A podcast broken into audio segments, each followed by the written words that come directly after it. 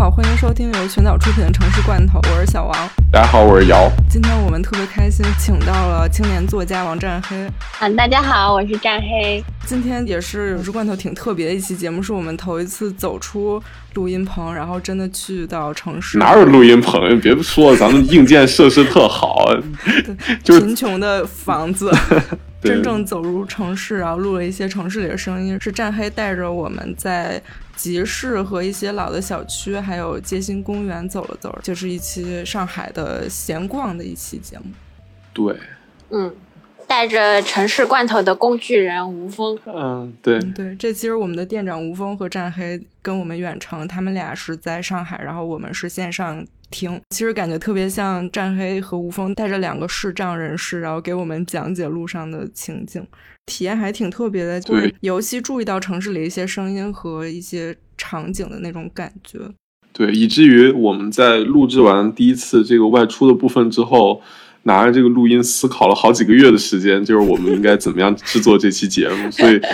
这期节目变成了我们有史以来跨时间跨度最长的一期节目，从开始做策划是二月，到今天最后一次录制是已经半将近半年的时间了。要跟大家讲，在外面走的这部分是三月录的，所以其实好多春天，嗯，对，春天已经跟现在不太一样了。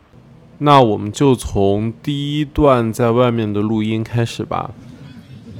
哦，我们下了地铁之后，本身是一个大木桥路嘛，然后一拐弯就拐到了一个小弄堂里面，也不是小弄堂，应该只是一个楼和楼的过道，然后这过道里面就两摆了三排卖旧货的地方，然后好多人在在淘货。这条路它也是中间它规划了那种摆摊区域的，啊对，画了线。对，因为嘉善路附近本来就是要。本来就是有好多古玩城、茶叶城什么的，就它有一些楼专门是搞批发的。这里的明信片是是寄过的还是没寄过？有寄过，有寄过。哦。张的都寄过来。你能看一个一个第二个也不完哦，看到一张写字的了。上面它是印上去的，九零世界卫生日主题，环境与健康，我们只有一个地球。这张明信片是广东佛山外文书店制作发行。然后上面的字是川沙健康教育馆，浦东川沙的，记得，啊，收件人是上海市卫生防疫站的朱友山先生。哇，信息量好大！佛山制的明信片，印的是川沙健康馆，寄到的是卫生防疫站。这是 啥呀？海宝！我的妈，这么快就找到海宝了！想不到今天才走了几步就已经找到海宝，对呀，这也太快了。快了。这个咱后期得跟听众解释一下，这个这个战飞老师的寻找海宝这个海宝梗。对对对。哎，这个烟标多少钱啊？呃，烟标啊。嗯。烟标二十。二十这么贵？也要给你便宜。你，便宜一点，十块。可以可以，开个单。那不是烟标，那是商标。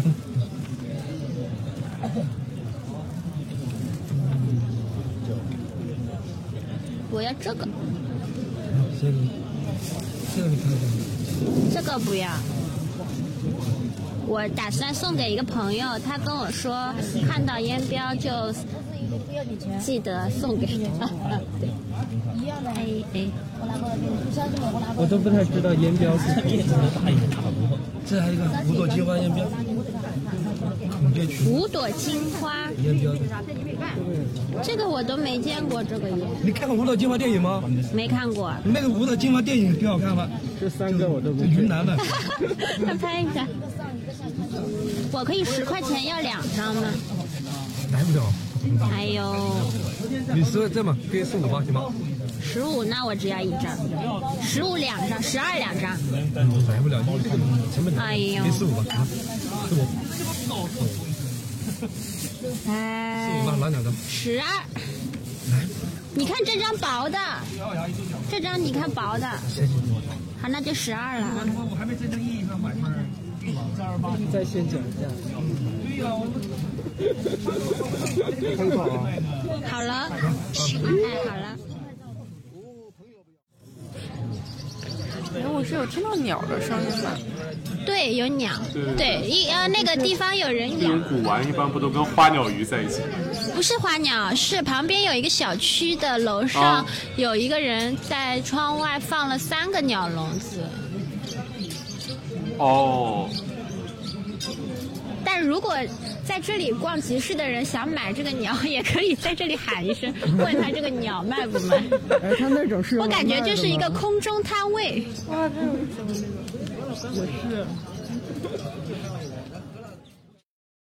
大家听的时候可能会感觉有些奇怪，因为你们现在听到的声音是我们后期根据上次录制的录音听了之后再做现场的补录。这个第一段录音中间有我和小王的声音，是当时现场战黑老师跟吴峰街上走的时候，我们俩同期的 reaction，就是现在是后期的 reaction，有一种时空交叠的感觉。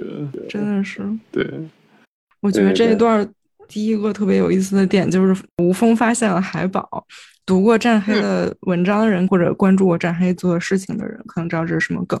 战黑之前在豆瓣上发起了一个全球寻找海宝大赛，在这个话题下面，我大概看一下，有很多特别有意思的海宝出现的场景。有的海宝是盖章盖在了户口本上，还有游戏厅里的海宝，然后还有小朋友甚至就是剪发型会剪成海宝的样子，就是海宝真的无处不在。对，就是现在讲的时候，觉得好像也就那么几种，但实际去看那可能五六百个话题下面的帖子的时候，就发现真的是它可以出现在任何地方。嗯，战黑老师能不能说一说，就是发起这个话题的初衷是什么？嗯，就是一开始是嗯写小花旦这个小说的时候，里面小花旦这个人物喜欢做这件事情。他比较穷嘛，然后他来到上海之后，他会选择去各个所谓的景点外面拍照留念，像东方明珠塔或者是外滩之类的。那当时给他设定的第一次来上海的时间是世博会那一年，他。没有钱，或者说他不舍得花钱去看世博会，所以他选择的方式是在当年上海的大街小巷拍他所有能看到的海宝。那当然，这是也算是小说里的一个梗，因为小说里的主角我，嗯，当时并没有发现，因为他并不知道小花旦用诺基亚手机拍的是什么东西，只知道他在边走边拍。大概时间一直拉到七八年之后，呃，两个人再碰到的时候是在医院里面，然后小花旦会把当年手机里存下的海宝的照片，呃，拿出来给住院病人看，让大家去玩一个找海宝的游戏，就是看一看这张照片里面那个海宝出现在哪里，大概是这样的一个情节。那当时写完是一七年，就觉得似乎这个虚构的情节，或者说小花旦喜欢做的事情，也可以被放到我们的现实生活中。嗯，所以就在豆瓣话题当中发起了这个活动。开始是自己非常叫什么身体力行，就是把到处找海宝，然后把拍拍到的都放到那个话题下面。后面发现，不管是在上海的人，还是其他地方，甚至是外国的人，嗯，都会找到海宝。然后那个话题在这几年里面已经有了六七百个了。哦，每隔一段时间都会定期看上一阵，给每一个话题点赞。然后有一些看到特别好玩的，我就会转发给就是有灵看，嗯、真的特别有意思。对，我觉得这个事儿本身也特别好玩儿，因为就像张黑老师说，在小说里面起初这个小花旦遇到海宝，做一个很渺小的个人跟城市特别宏大的这种叙事碰撞的这么一个瞬间，但是就是把这个时间跨度拉长之后，比如说我们现在。跟着张飞老师在这个集市里面突然看到海宝，其实是完全不同的一个体验了。海宝变成了这个城市记忆特别默认的一部分，然后觉得海宝这个东西特别像在考古时候用那碳十四，就是你每次看到它，它就可以精准的把它的时间，就把它的这个生命的那个时间点定义在这个二零一零年那个那个节点上面非常的准确，因为不管是在之前还是之后，它都没有，它就是那个点。但是呢，就是没有人看到它说会想到那个时间，它已经是大家默认的这个城市的一部分了。一开始说寻找海宝这个事儿，让我联想到迪士尼乐园里面就寻找那个米奇的那个头。但是加上这么一个维度之后，我觉得寻找海宝这个事儿可能要比在一个人造乐园里面找一个资本主义 icon 要有趣的多得多。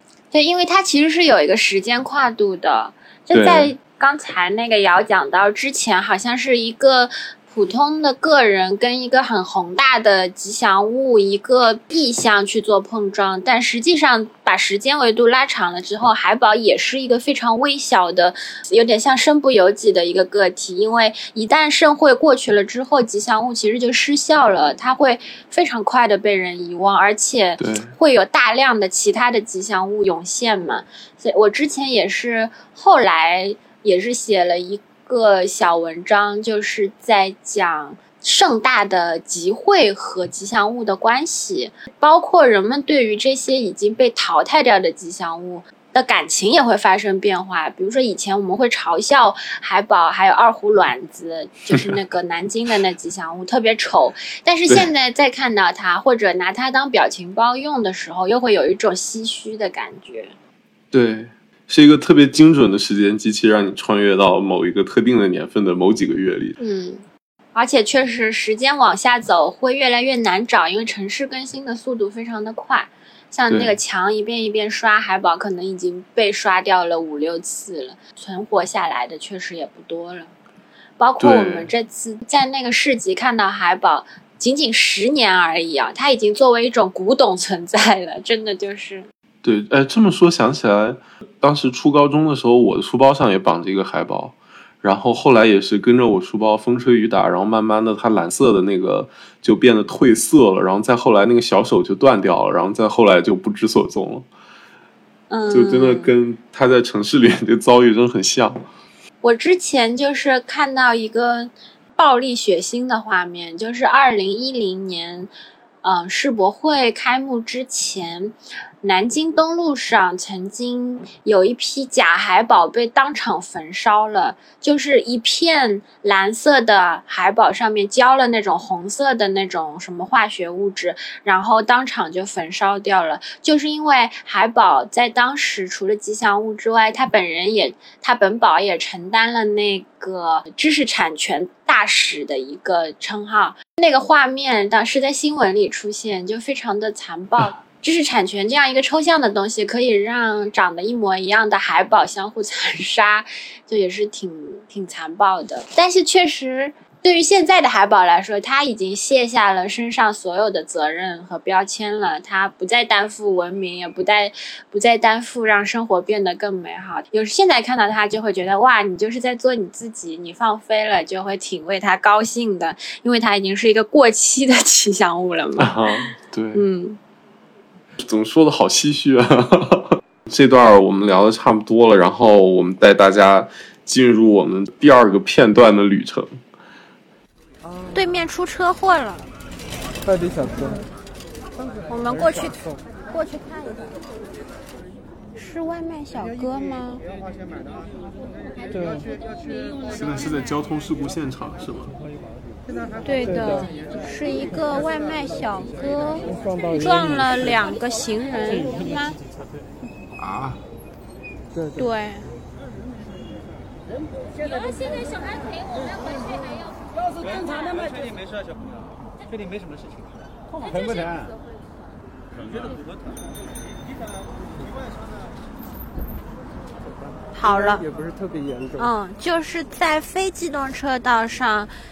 一个快递小哥撞了开电瓶车撞了一个撞了一个女孩子对，然后交警说她满十二周岁了，嗯、然后这个交警还蛮好的，他就跟那个家长说，有些小孩子他可能痛了也不会说，所以就是要关注他之类的，嗯。所以大家没有受很严重的伤。嗯，好像他那个膝盖那里有一点凸，可能是撞撞肿的。哦哎，这里是接种新冠疫苗。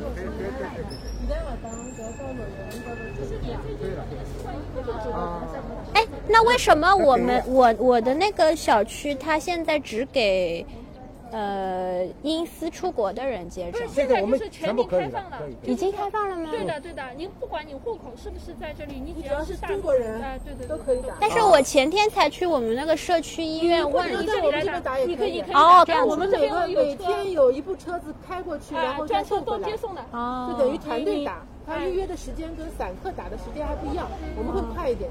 每天一部车，你你把你把联系电话留下来，然后侬觉着啥辰光方便，阿拉约侬过去，侬到搿个就是公园地毯门口，这个车子发车从这边走。哦，好的，那我回去跟家人说一下。对对对，跟他们动员一下，早点打好啊。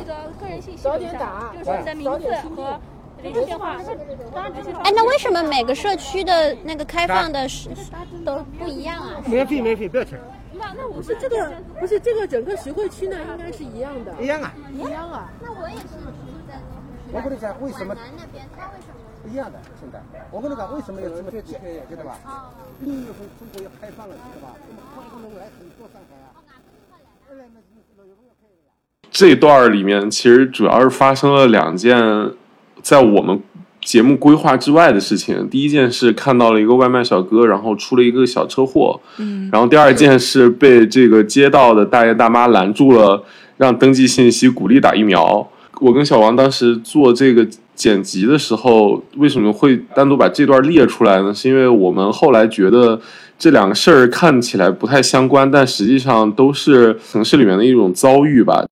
比如说，疫苗接种是一个非常显性的这种作为这个基层行政单位的街道，它的一个网络，然后在捕捉游荡在街道上面的人，就是他抓住你实体空间组成的一种网络。对对对，外卖呢又是一种一个流动的一个基于互联网的这样一个新型的一个一个服务型的一个网络，就是由在里面的这些。外卖小哥和他们的电动车不停的穿梭编织，这两个瞬间都是战黑和吴峰在漫步的过程中，就是和他们偶遇，然后发生了这么一段录音里的故事。感觉相当于两场意外后面代表的其实是一新一旧两种系统，一种是以空间为媒介的一种传统的一种网络，另一种是。新的这些外卖的网络，对，虽然对于我们当时录音很意外，但是其实就像就我们就像是在一张蜘蛛网上面爬来爬去的小虫子一样，你碰见那只大蜘蛛，其实是很必然的事情。对我听这一段有一种感觉，就是这一段就特别像战黑书里会出现的一段那种感觉，就是很日常，然后那些。声音很丰富，可能没有一个确定的一个街道一个名字，但其实光听这声音就可以想象那个街道大概的样子，人们的样子，日常生活什么，感觉是特别切片的一个小片段，特别像扎黑的一些作品给人的那种感觉。嗯，对。嗯，其实我我的感觉是在这段录音里面，我们碰到的人是，嗯，城市里面为数不多的会。在街头工作的人，就包括交警、外卖、呃快递员、街道的工作人员，还有后面我们反复碰到的中介，这些人是为数不多的在室外工作的。然后相对来说，我们以前以为在室外工作的什么。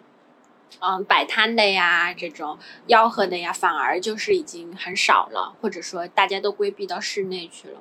刚才录音里面碰到的是我们最熟悉的会在街头碰到的，除了路人以外的人。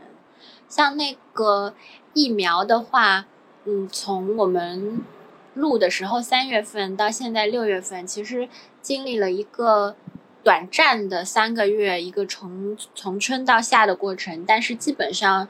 上海的新冠疫苗接种应该就覆盖率是很高的，呃，在录音里面，我们当时是。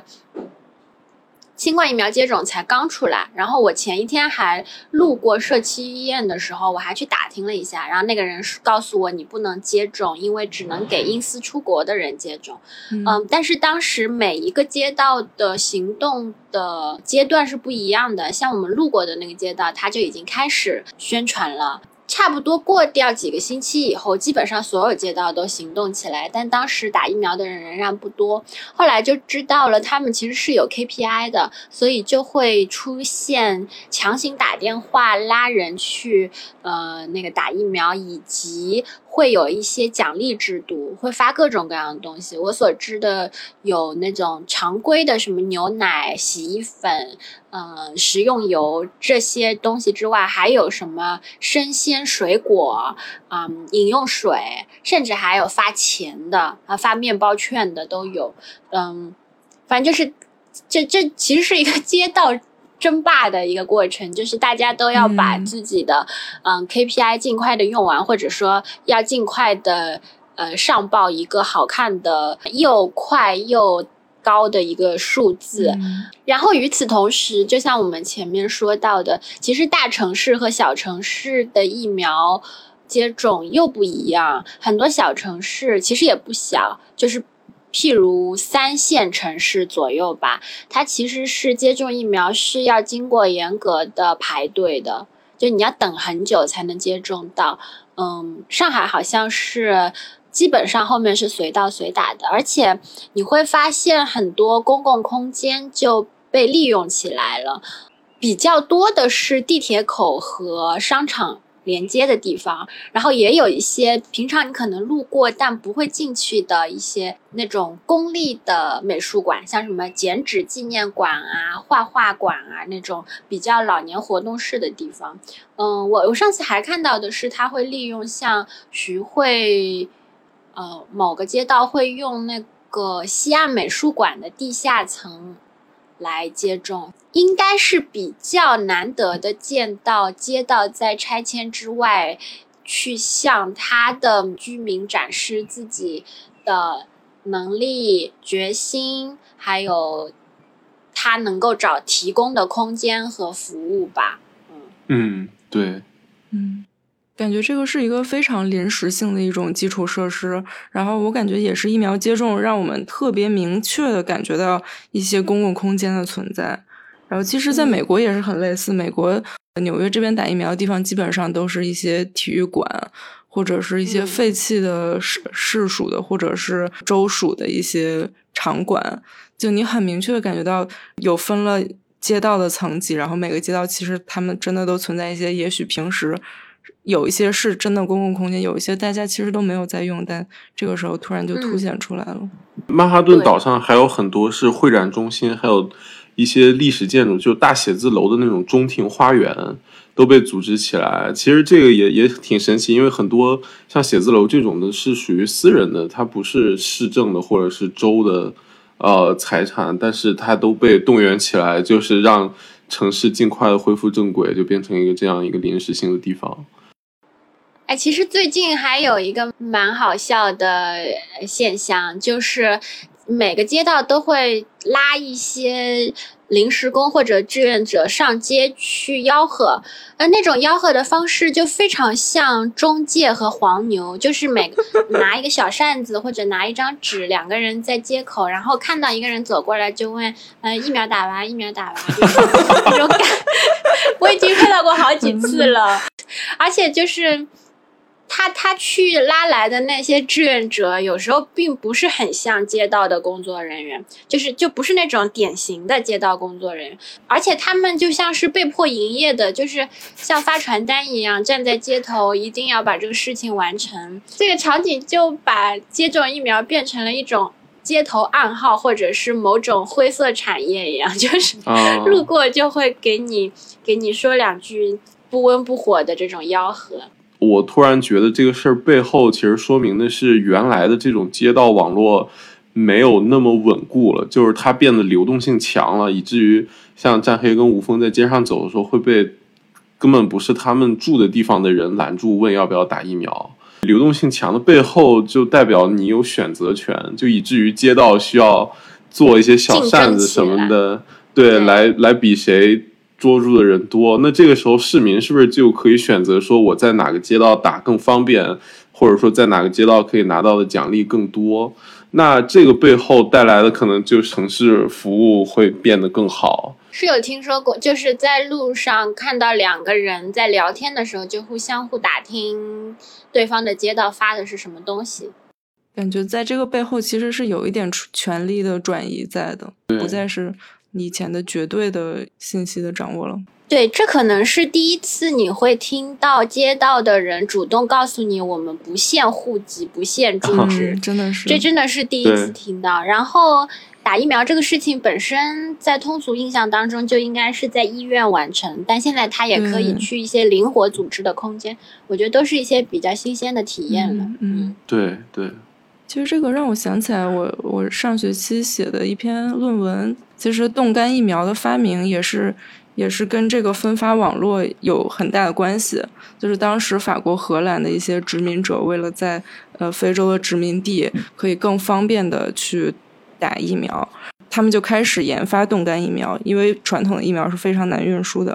然后，但是为什么我说这个相关呢？是因为其实也是有。呃，地方的选择，然后冻干疫苗它的那个成本还是非常高，所以说在非洲的大城市里，大家还是用的传统的疫苗，然后在非洲的大城市，呃，开始会有他们自己的疫苗的生产站，就本地生产，然后在更远的地方就会用这冻干疫苗，然后在一些不远不近的地方，会有人骑自行车连夜去运输那些传统的疫苗，就是液体疫苗。这个其中有一些层级和选择，然后会会有人会觉得冻干疫苗更高级，或者是液体疫苗更高级之类。哦，最近街头的那些呃沿街店铺，每个店铺的旁边都会有一个小的贴纸，上面写什么应打实打的人数会手写在上面，然后无形中也是一个全民打疫苗的一种宣传吧，就是让你每次去消费的时候都会看到那个。打疫苗的指标，嗯，什么的。就从宏观的层面讲，就是比如说我们从城市再放大，然后可能国内打疫苗这个省市之间也会有一个这样优先次序，就是比如说高风险地区先打，低风险地区后打，然后可能有国际机场这些一二线城市先打，然后三四线的城市后打。最搞笑的是，这种就是打疫苗的那个激励制度落实到实处之后，仍然会有一种。呃，吓唬和恐吓的方式，比如说我们碰到的那个大叔，他就一直强调 六月份外国人要来了，外国人一一来，那个病毒就要进来了，所以你们必须尽快打疫苗，就是用这种方式来吓唬或者说敦促我们，就这种这种说话的方式还是非常熟悉的，对，非常熟悉的一个对，嗯。我昨天还看我朋友圈有人发，就是他因为前两针是在不同的地方打的，一个大城市，一个小稍微小一点的城市。然后大城市是有一种，就是他发的短信会有一种略带恐吓的这种，就是说立即，然后什么必须什么，就是一些这种字眼。小城市就会说温馨提示啊，什么什么，就是这种，就还挺不一样的啊。说回到一开始说我们在这一段里面遇到的不同的人吧，其实我觉得战飞老师那个观察非常有意思。遇到的这些人都是必须在这个街道空间上来做工作的人，这个其实挺奇妙。就是以前那些小商小贩什么的，他们很多的这种，比如说需要在这个街道网络里面做的工作，已经被可能被真正的就是被互联网或者被什么取代了。嗯，但是就是剩下来这些，就是还需要在一个实体的里面去捕捉这个真实的人。对我之前在深圳的时候，我的印象特别深，就是市中心几乎见不到什么别的人，但是除了那个骑骑摩摩托车的外卖和快递小哥，就是他们几乎占据了整个整个城市的马就室外的这个人群，嗯，然后他们身上背着的又是本来属于街头的这种商贸，就是。好像室外的商贸成为了一种物流，在街头呈现，这很奇怪。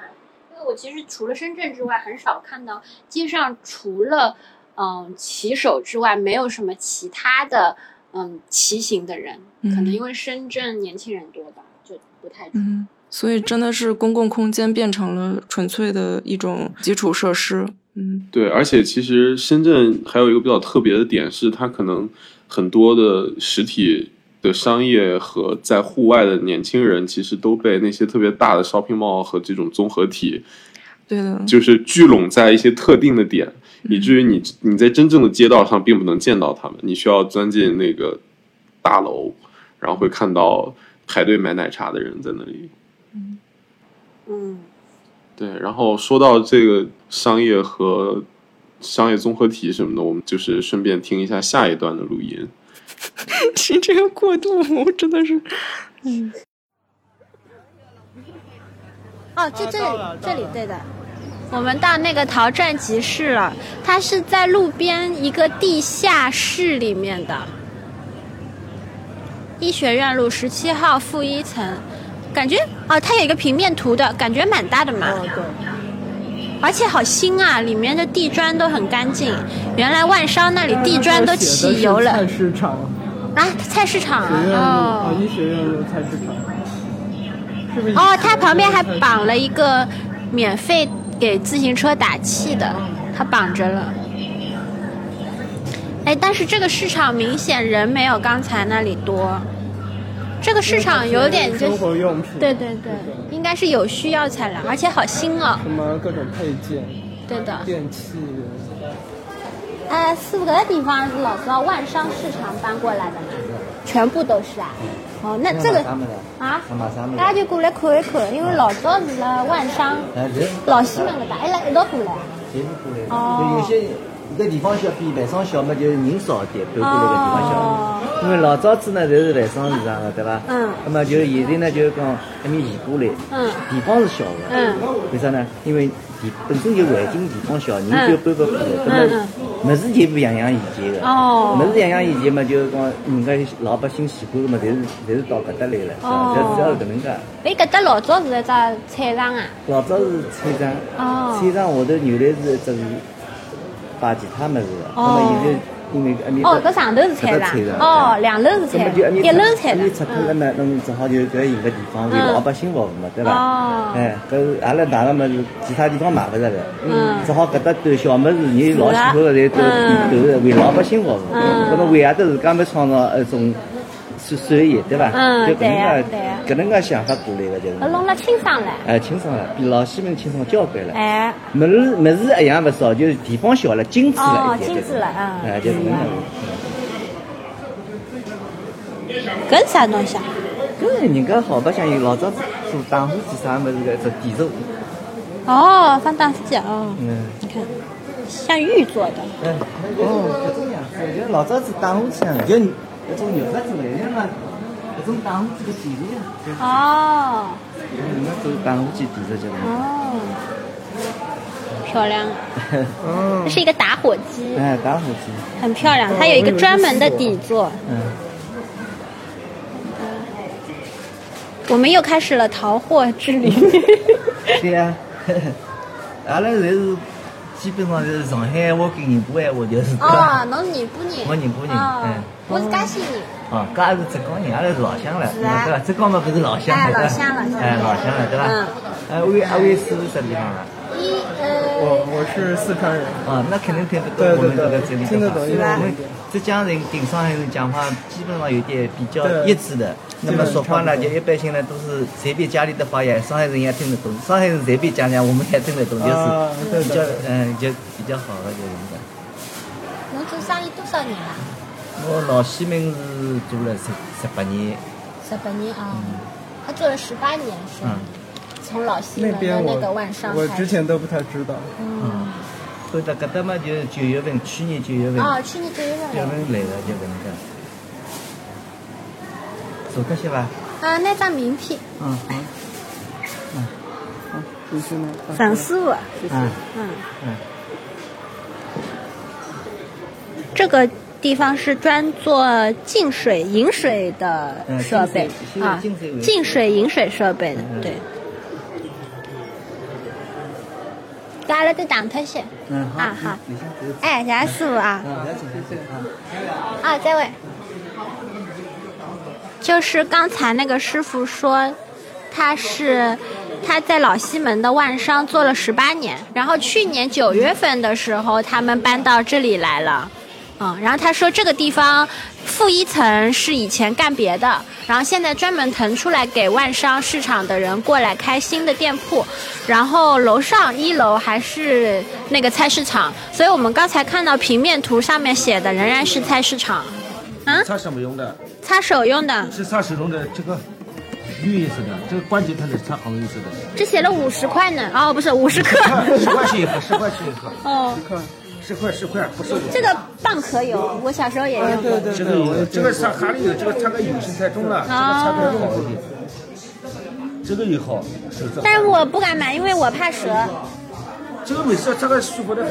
这个上面有蛇。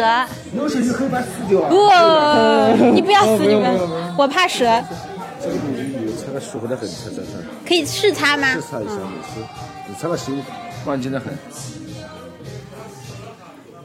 这没事，擦个舒服的很。好像是蛮好擦的。我一天要有有时候买十几瓶的，还有来拿十瓶的，么养的动物啊，小狗、小猫都是这么擦的。啊，小猫、小狗也要擦手啊？不是，它身上有皮肤，就是不好受，就擦就好了。这个哦，就是猫狗的那个皮皮毛。哎，皮毛都能擦的。哦。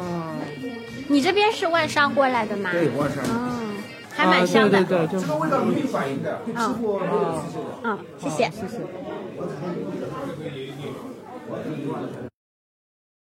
我们现在从负一层走出来了，然后我们看一下它，哎，看一下菜场。但是菜场怎么进啊？好奇怪哦。这这这个。哦，老阿叔闹鱼，他这个老阿叔好时尚，他把老阿叔的写成了 no。你看他的这个真的有点日式。哦，他是对是日式的。哦，这个到底是徐汇区？这个菜场好干净，好时髦啊！天哪，比我家那边的超市还干净。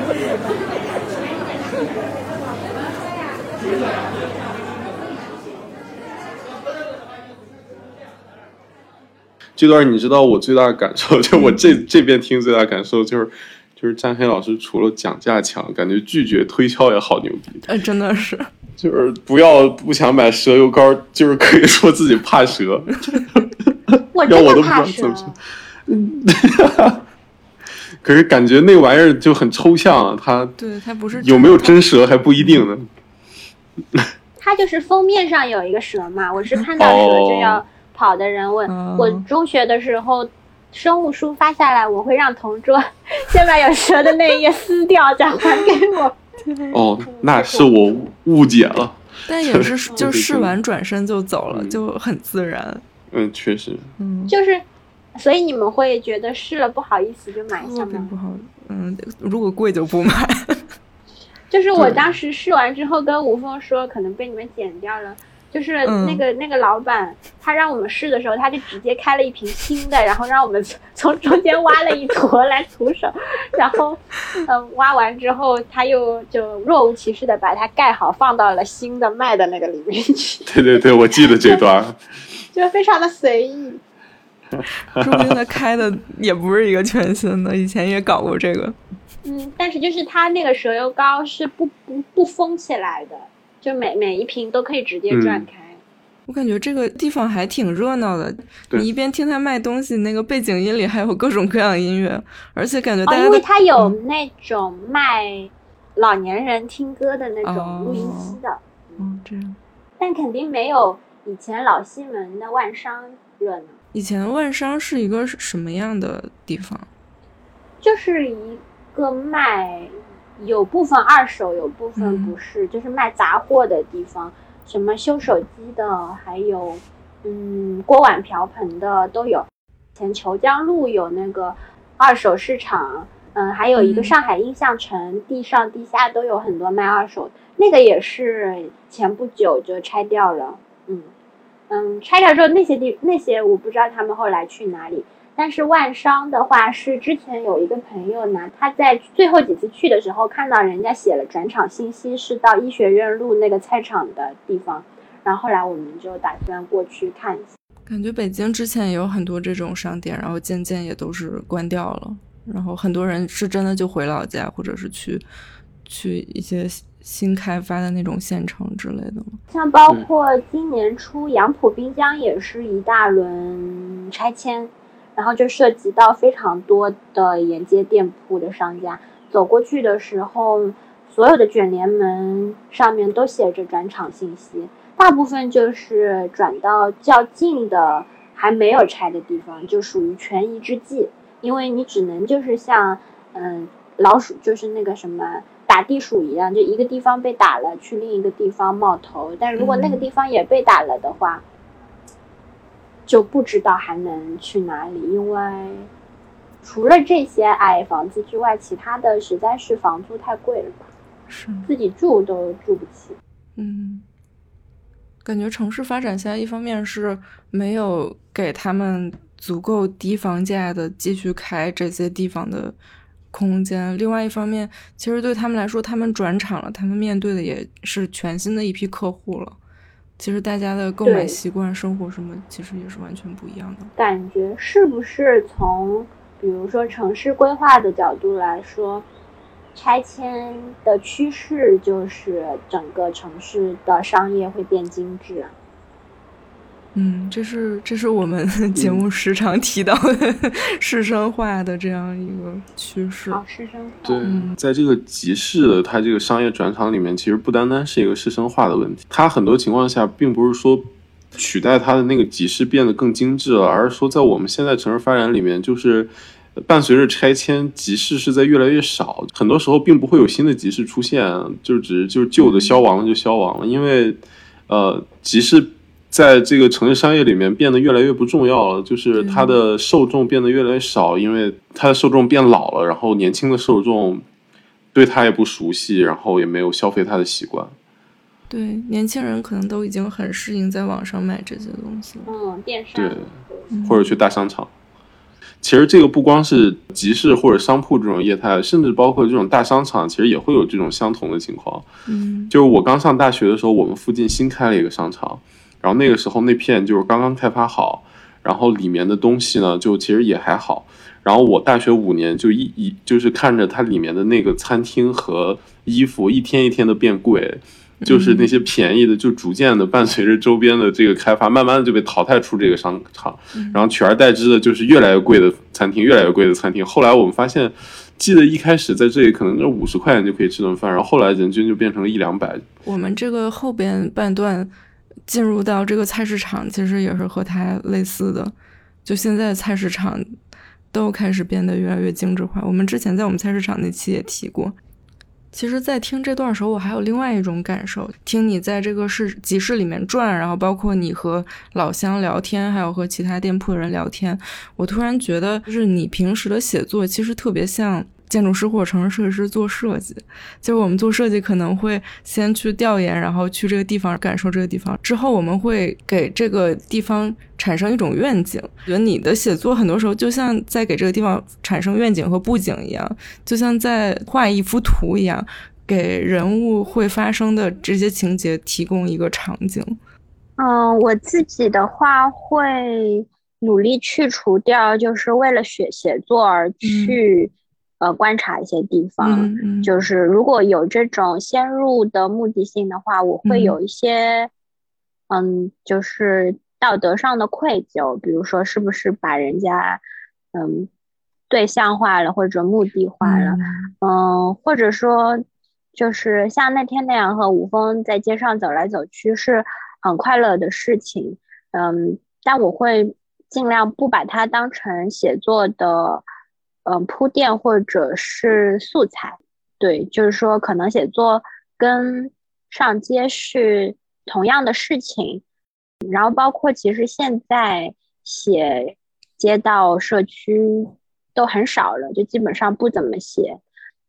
之前和和朋友讨论过，这里面可能有一个收割的问题，就如果你想要去写的更细更多，你就要去做。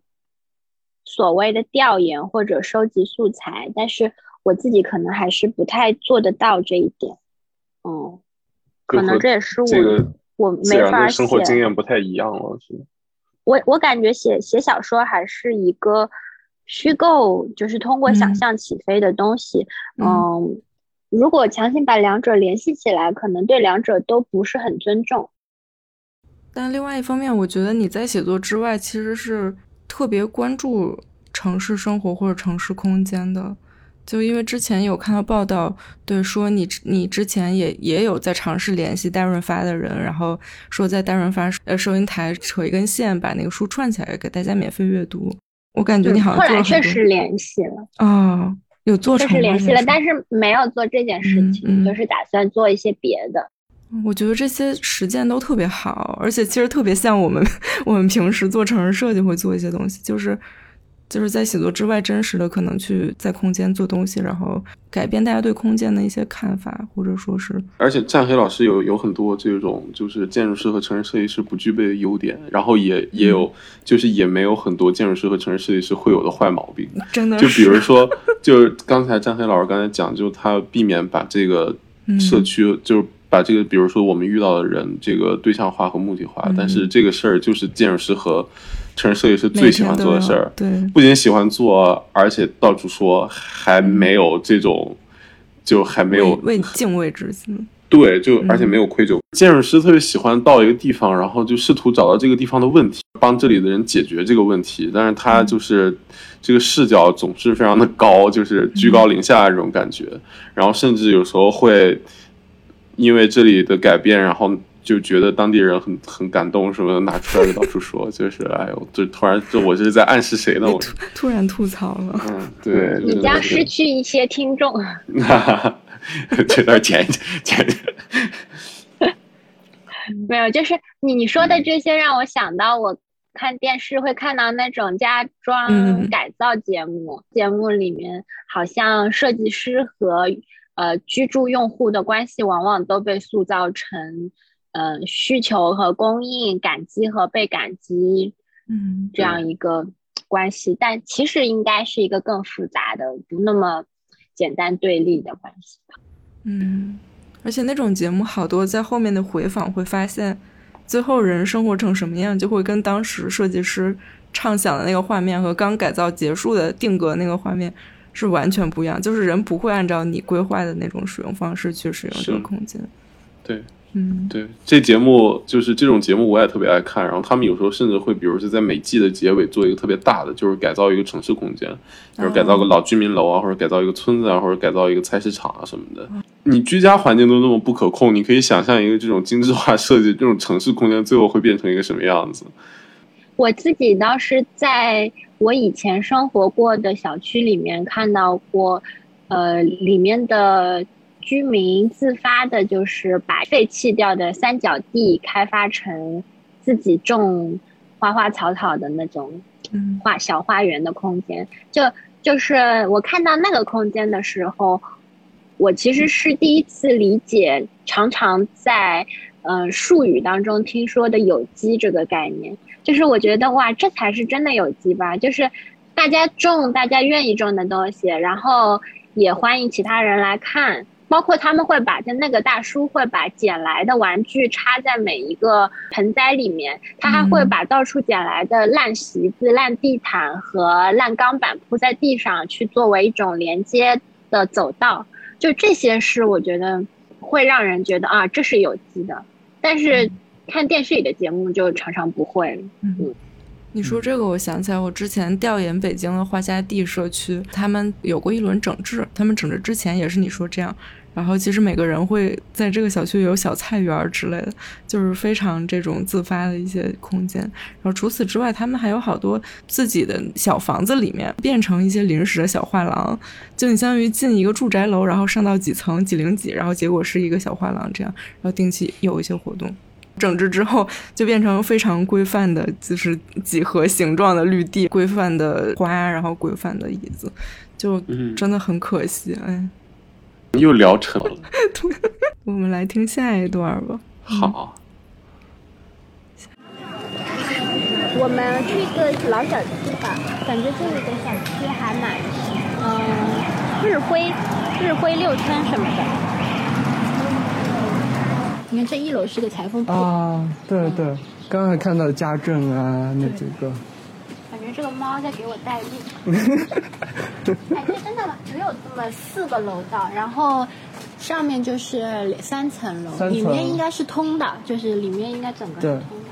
所以这个小区是只有一个楼吗？它只有一栋，一栋，然后里面有三四层的连排，对，连排，中间会有一个公共的走道，然后就会有很多人。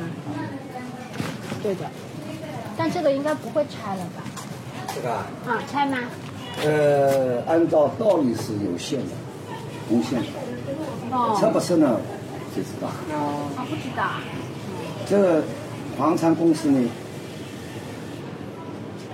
有一有一条红线的，但是呢，说说说了好几年，但是到什么程度我也不知道。哦，就是是在规划，呃，绘画这里面，但是这个这个谁知道？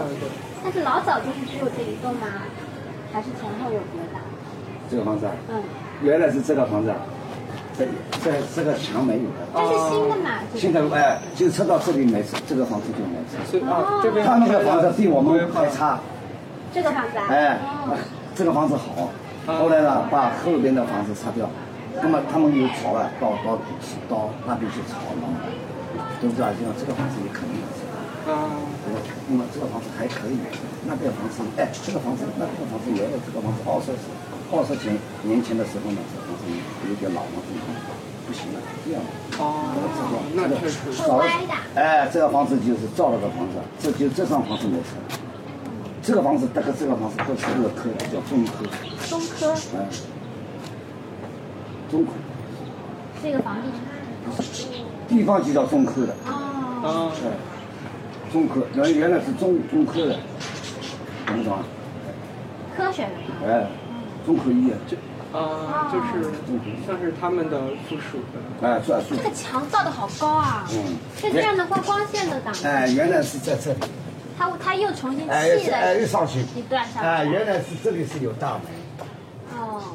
后来不要给他们进，妈，跟他们吵架了。后来后来给他封掉他，是吧？你这个房子买掉了不是？你要建房子还是买房子啊？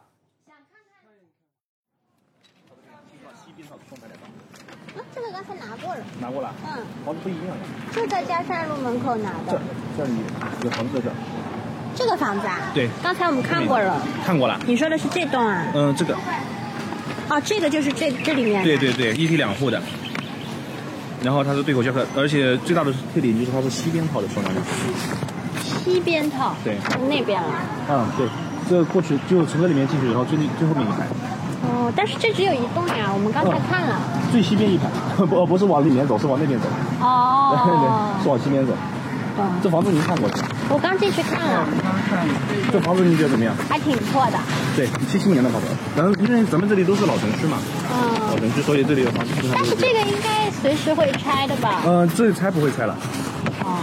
嗯，因为先从去年那个不是政府发了那个公告嘛，就是以后不会拆了，所以说去年年底的时候，我们才动的动静才那么大。哦。对，就是要把在那个政策该拆的对政策哦政策下来之前全部给它拆掉。懂了懂了。所以去年的拆迁户特别多。所以是这里的房子要四百万啊？嗯。哇，这么破要四百万，而且它这个啊，这里是学区房。学区房。哦。教科的教科实验小学，还有南阳中学。哦。所以它这个价格会呃，其实这个这个价格也不算贵了，这个是呃差不多九万的单价嘛。然后大木小区现在都卖十万了，大木小区也是同样的学区房，就是环境可能要比这个好一点，小区大一点。两位是考虑什么样的房子？这段我听得非非常感慨，因为我最近在找房，我我当时录的时候完全没有我现在的心情，我现在就非常能理解。纽约租房贵吗？很很贵，很贵，而且是他会不让你穷人好租的。你如果信用不好，你要找担保人，然后担保人要挣很多很多钱，信用非常非常好。但是你说，就我我们学建筑的，就根本不认识挣钱多的人，就我们所有的朋友都很穷，没有人可以为我们担保，我们就只能可是找。建筑听起来就是一个很受受良好教育，然后很中产的一个职业。也是很穷的一个职业，也没有很穷，你这也别乱说，就是也会被 cancel 的。你这么说，就有一种何不食肉糜的感觉。对，嗯、对，就是怎么说呢？对于那些中介来讲，确实是我们的工资就是穷的，就是那那是其实是因为我们住的房子并不是这种收我们这种收入的美国人会住的房子。因为我们就是会考虑一些可能，比如说呃安全啊，或者就是对于外国人来说稍微方便一点，就找的房子会比那个嗯要稍微就找稍微好一点的有管理的大楼啊什么这种就会比较贵。其实你就是我的美国同事们，他们比我挣得多的，其实住的都没有我们这么好。其实，所以这个就让我想起来之前我和姚听这段的时候，我们俩有聊过一个事儿，就是就是房子的附加价值和房子的本质。嗯，是，就是聊聊这段，我我其实挺感慨，就是说，呃，每次说到这个房子破或者说老啊什么的，这个中介总会告诉你说这个地段特别好。像以后不会拆迁了，然后像这地方其实是学区房，所以它会贵。就是这些都跟这个房子本身里面空间什么样没有关系，就它仿佛就像一件衣服一样，就是你穿上了之后。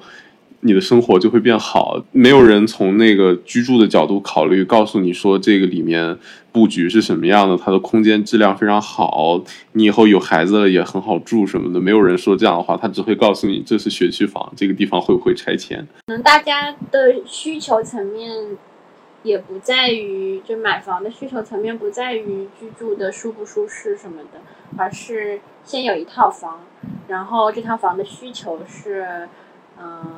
要给小孩读书什么的，他买房的诉求就被添加了很多超出买房本身的东西。对，这个其实不光是中介的问题，这个是消费者也并不在乎这个房子本本身的一些事情。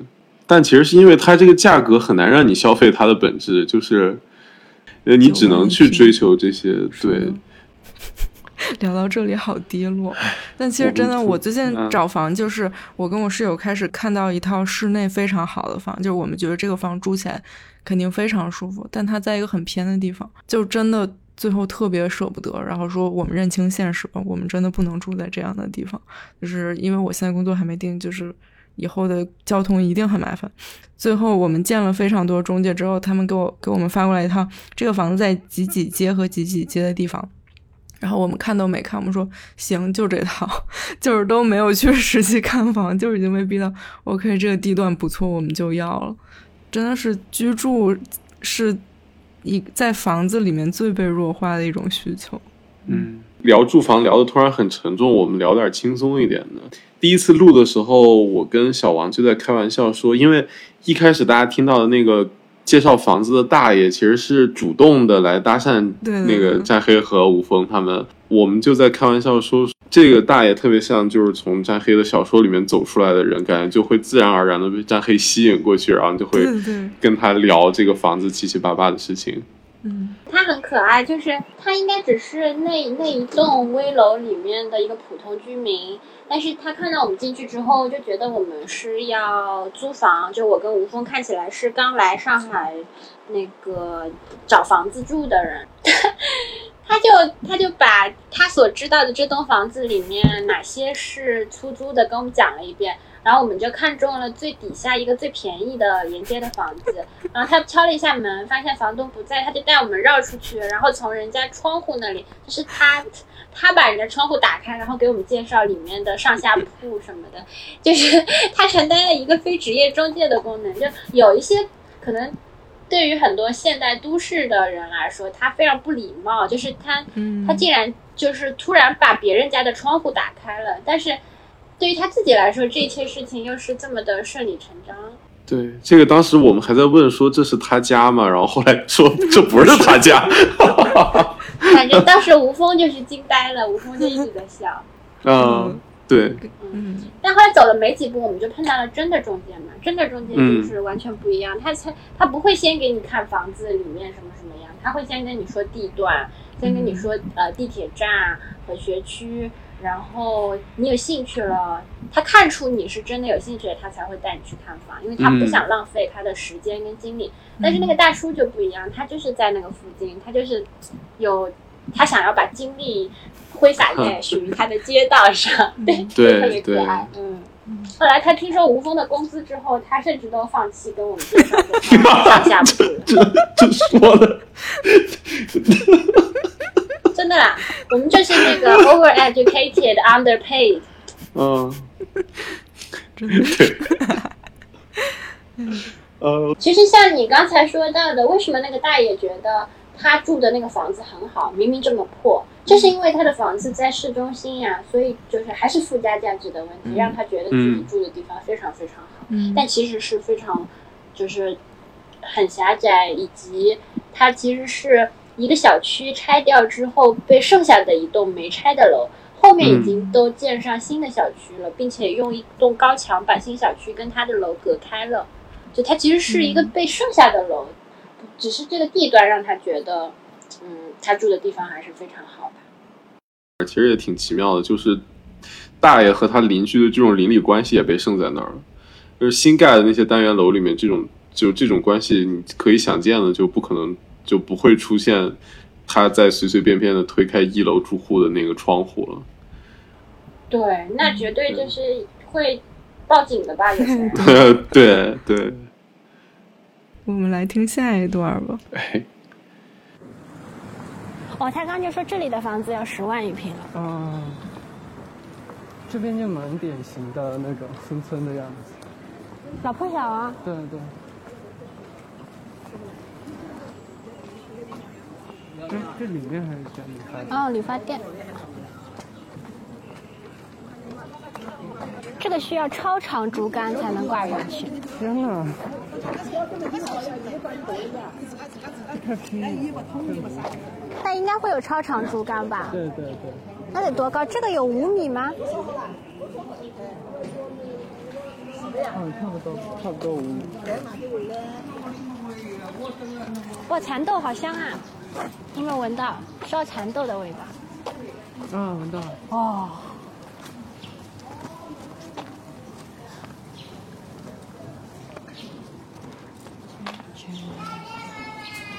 这个板很常见的，就是就是这种汽车旁边放两块板，是为了防止狗尿。哦。哇，我我从来没看到过，或者没注意到过。专业术语可能叫挡尿板，有挡风板，就有挡尿板。这还有个烟灰缸。什么？这还有个烟灰缸？哦，对哦，它绑在上面了。它绑这个东西叫什么？这个消防用的吗？反正它就在这都绑了烟灰缸。这个这个是怎么回事啊？好有意思。是用来放烟灰的吗？刚刚那个是，但是这个我觉得。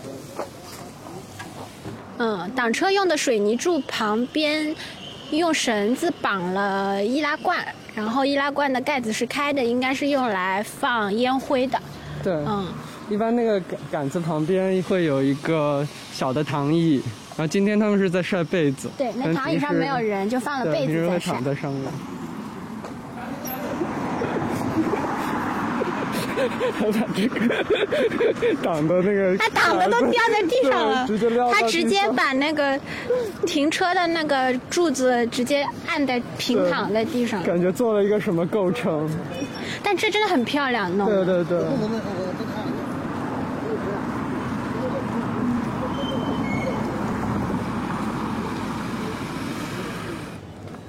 这边是有，它搭了二层的，二层一个平台。哦，这个平台蛮好的。嗯。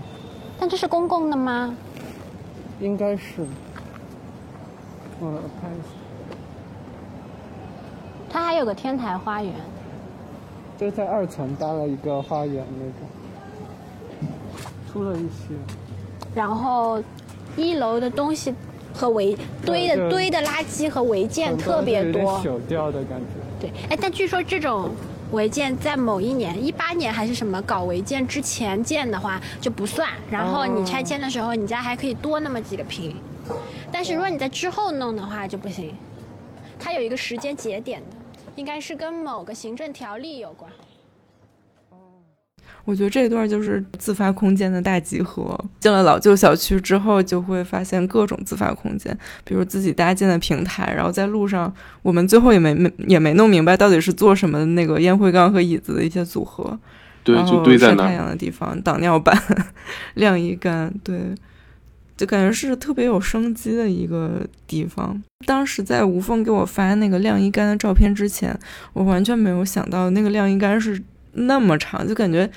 得有两三米、一两米长，支在那个窗户外面。因为我之前开始想象，可能就是半米长的一个小杆儿，然后晾几件衣服，结果是完全不一样的一个 一个景观，真的是形成了它自己独特的一个立面。我跟吴峰看到的那个，有些人是晾在电线杆上的，然后电线杆可能是超过三米的吧。哦，所以他需要把两根竹竿中间用那个线缠起来，然后变成一根超长竹竿，才能把东西挂上去和收下。嗯，好多小区住一楼的人，嗯，他他晾到阳台上也没用，所以他就会选择晾到电线杆上或者挂在树上。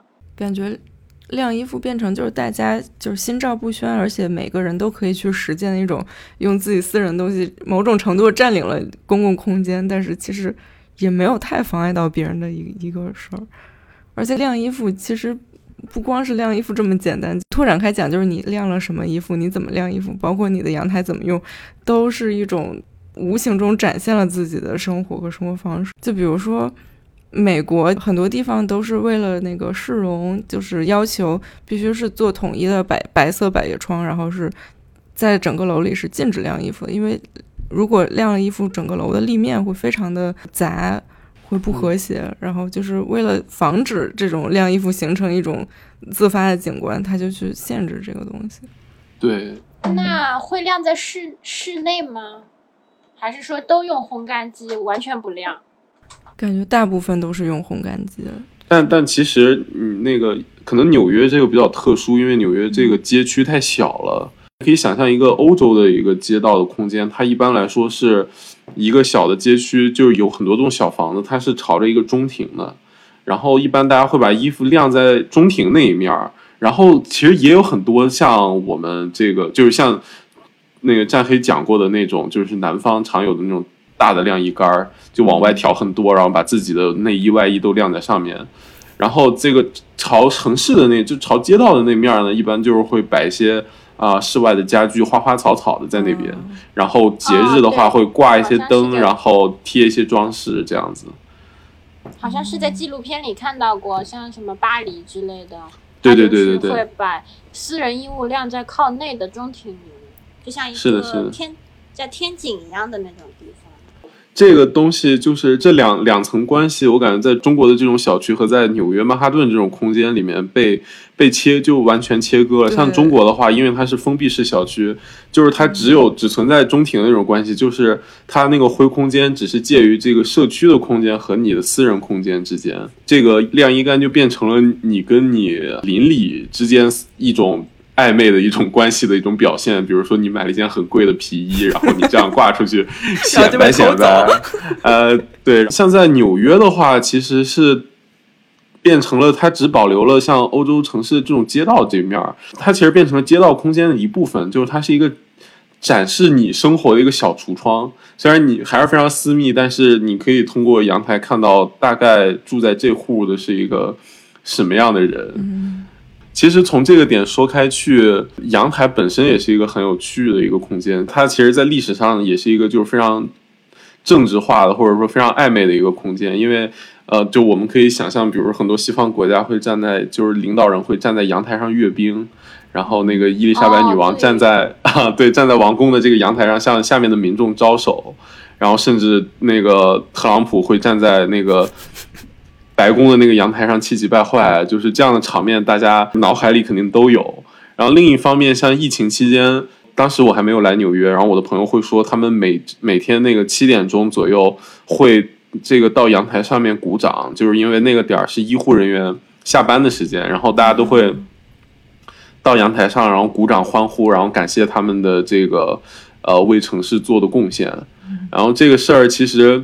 在西班牙和意大利什么就更诙谐一点，因为居家令，这些人就会跑到阳台上面互相唱歌，然后聊天儿，然后对着跟着街对面阳台上的人一起喝酒。大家相信大家也看过很多这种新闻，甚至还有一个就是他们会把那个电影投在这个中庭的那个大白墙上，然后墙上对对对对对对，然后然后大楼里的所有人都探着脑袋在阳台那里看，是一个。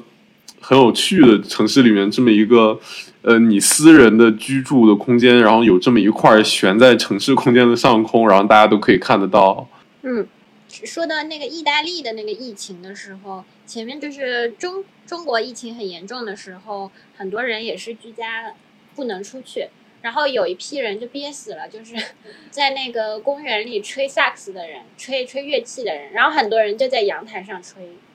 就那一阵，很多人在阳台上吹，你就只要只要你在靠近阳台的一面，都可以听到各式各样的水平的人在吹，在坚持练习他们的乐器。然后还有一个就是，嗯，我前几天看到一个豆瓣广播，他说觉得南方南方人比北方人，当然做做家务的大部分是那个女性嘛。就说南方女人比北方女人要做好多家务，因为天气潮湿嘛，大家只要一看到那个出太阳了，就会把呃床上的东西和衣橱里的东西拿出来晒。嗯、我我就觉得深以为然，因为因为这种重复但无意义的劳动就很西西弗斯嘛，因为你晒干了放进去还会潮掉，然后你再拿出来晒。我昨天就做了一个噩梦，跟跟晒衣服有关，就是我梦到来我家住的一个朋友把我的晾衣杆弄错了，他横着晾，他横着晾之后呢，就那个呃宽度太窄了，挂不住。之后那个晾衣杆就掉下去了，上面晾的是我拿出来晒的冬天衣服。嗯结果就很奇幻的是，那个晾衣杆掉下去之后没有掉在我家楼下，而是一路一路被风吹，吹到了黄浦江那里。然后我就很急，我就很急，我不知道为什么在梦中我的视力可以望到黄浦江 掉在那边的地方，然后在那个步道上，很多人路过就开始捡我的衣服，然后我就非常非常的愤怒，我就一直在喊不要捡，不要捡，求求你们！但他们还是一件一件就捡走了。然后我就从家里面一路狂奔，奔到那个晾衣杆吊着的黄浦江的步道那里，只剩下没几件衣服，我就很伤心，因为我冬天衣服特别少，然后都被人剪完了。那当时就是这个噩梦真的是让我喘不过气来，关键是我还停留在一个就是上班的思维，我发现我。我当时就在犹豫，我到底是先去把那些抢我衣服的人找出来，还是先去上班？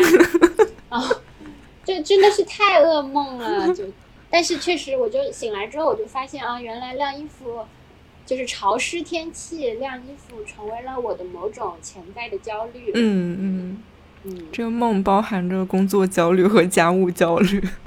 对，有可能是的。对，真的，而且真的是土生土长南方人才会有这样子的焦虑，才会做这样的梦啊！对对，才会做这样的梦，真的真的。我上大学的时候，经常会有这种，就是放放寒暑假，然后会担心在学校的衣服会不会长蘑菇。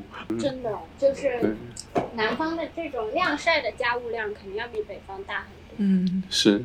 刚刚聊这些，我就突然想到，就是烘干机、洗衣机、甩干机这些东西。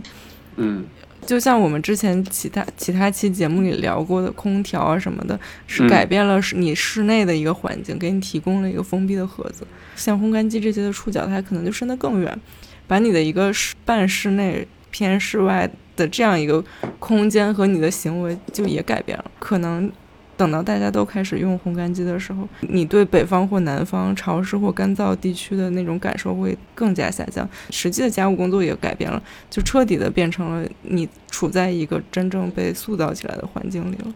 嗯，是是。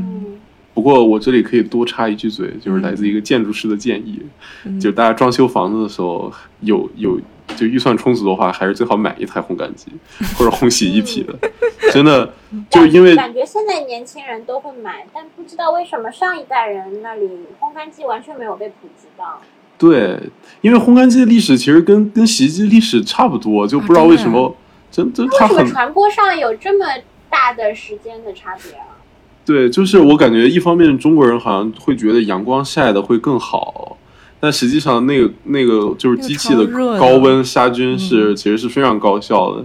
然后另一方面，就现在的房子成本太高了，你的阳台通常都是在靠南的一个非常宝贵的位置，可能连着你的厨房或者连着你的客厅，就它是一个非常珍贵的空间。你像上海的房价，你一个九万一平，刚刚说的。对啊，你那一个阳台几十万呢，你你居然忍心拿它来晾内裤，就是你应该把它解放出来，然后作为一个特别好的户外的或者半户外这种空间来用，而不是用来，就是在那滴水。主要承担的功能就是晾衣服。哎呦，真的！接下来我们还有最后一段的录音，然后在之后呢会有战黑老师的一段独白。在进入最后这段 歌舞之前，可以先聊一下这期节目，因为这期节目从策划到最后的录制到我们这次的补录，其实每一步都都在尝试，然后每一步都想了很多，很困难。我们这期莫名的，我我自封，我感觉就有时候跟战黑的那个。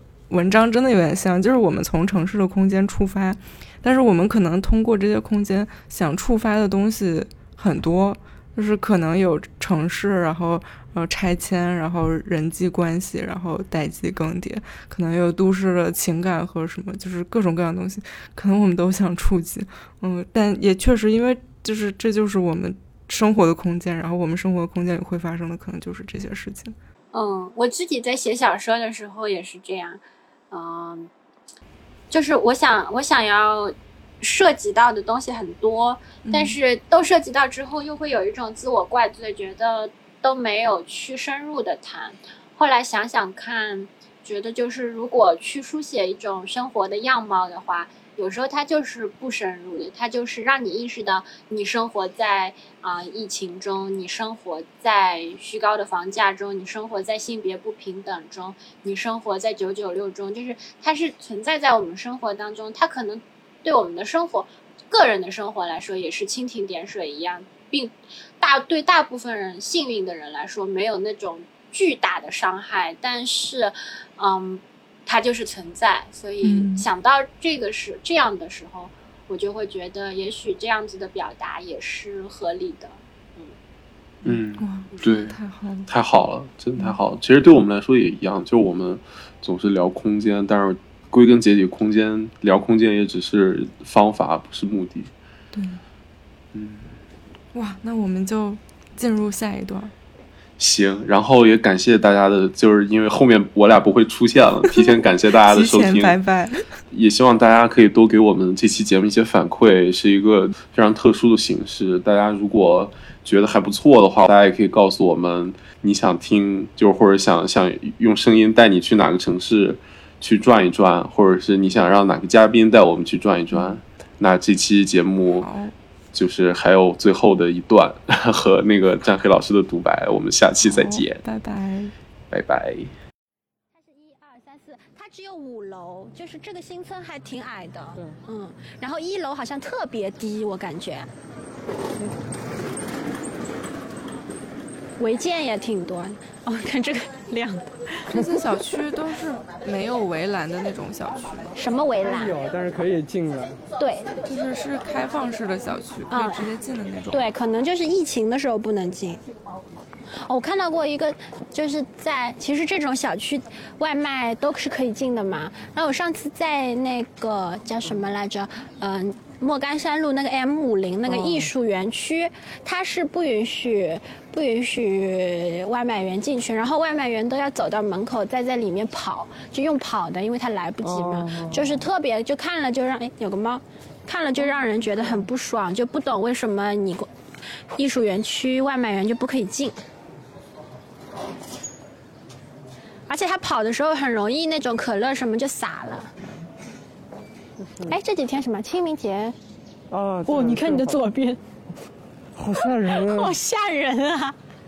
就有有我们在一栋楼门前有四个井盖，然后四个井盖对面有四个粉笔画的圆圈，圆圈里面有四坛烧完的那种灰，就是小区里面烧的那种灰。然后在这正对面的晾衣架上有四条巨大的呃晒咸鱼。哇，巨恐怖！对，那个咸鱼超大。那咸鱼就恐怖的啦。它这个可能就是家用。而且上面都有苍蝇。上面都是很巨大的苍蝇。对，苍蝇也超大。我感觉得有十斤以上吧，十公斤。差不多一米。太吓人！就走走近的时候，它那个鱼身上的那个花纹被放大，然后就不敢看。太吓人了！哦，对，这个小区它是没有阳台的，就老道它没有阳台，它就直接房间两扇木窗打开来。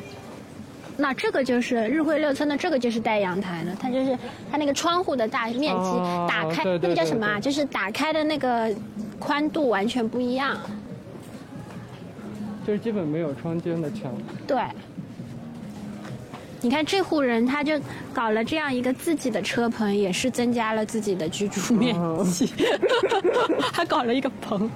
哎，所以你说你们家的那种车棚也是这种？我们家啊，我们家的房子是，你说我在嘉兴吗？对对我在嘉兴的话，我们的二楼才是一一楼的居住，然后底下是车棚。哦，对，底下就都是。对对哦对，就是呃，像九八九八九九都有洪水的时候，那个长江。漫出来嘛，后来它到太湖什么就就会在江浙地区发大水，然后很多像这种这种一楼的房子全部都进水的。嗯但是当时就有一些房子是像我家的话，应该是九十年代才造的，所以它有一些就考虑到这，但也不是。其实我后来想了一想，我觉得上海不造那样的房子，是因为居住需求太大了，它根本就没有那个面积去考虑。就它无法浪费掉一楼去当、嗯、当车棚，它只能拿来去开新的楼、开新的房间。但是上海是不是其实也没有太多这个顾虑，就是洪水啊？有可能，那它可能就是水利系统做的比较好。哇，真好出来这个公园！啊，出来有一个小公园，看看跳舞，看看，这是一个街心公园吧？感觉是。好多人就都出来晒太阳，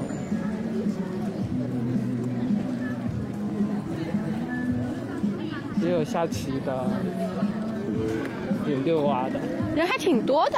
对对，有跳舞，还有交谊舞。交谊舞。小区里还是对，就是有些路人。你们能听到歌吗？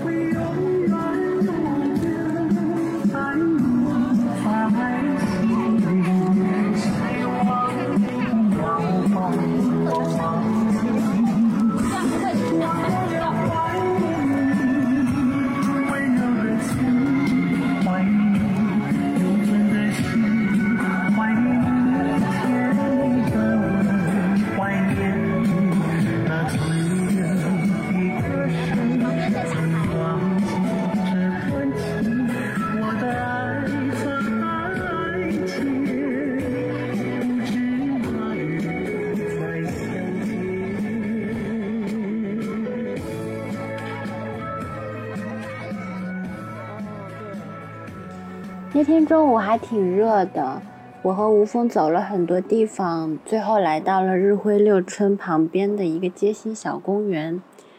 很多人在那里跳交谊舞，这首曲子非常好听。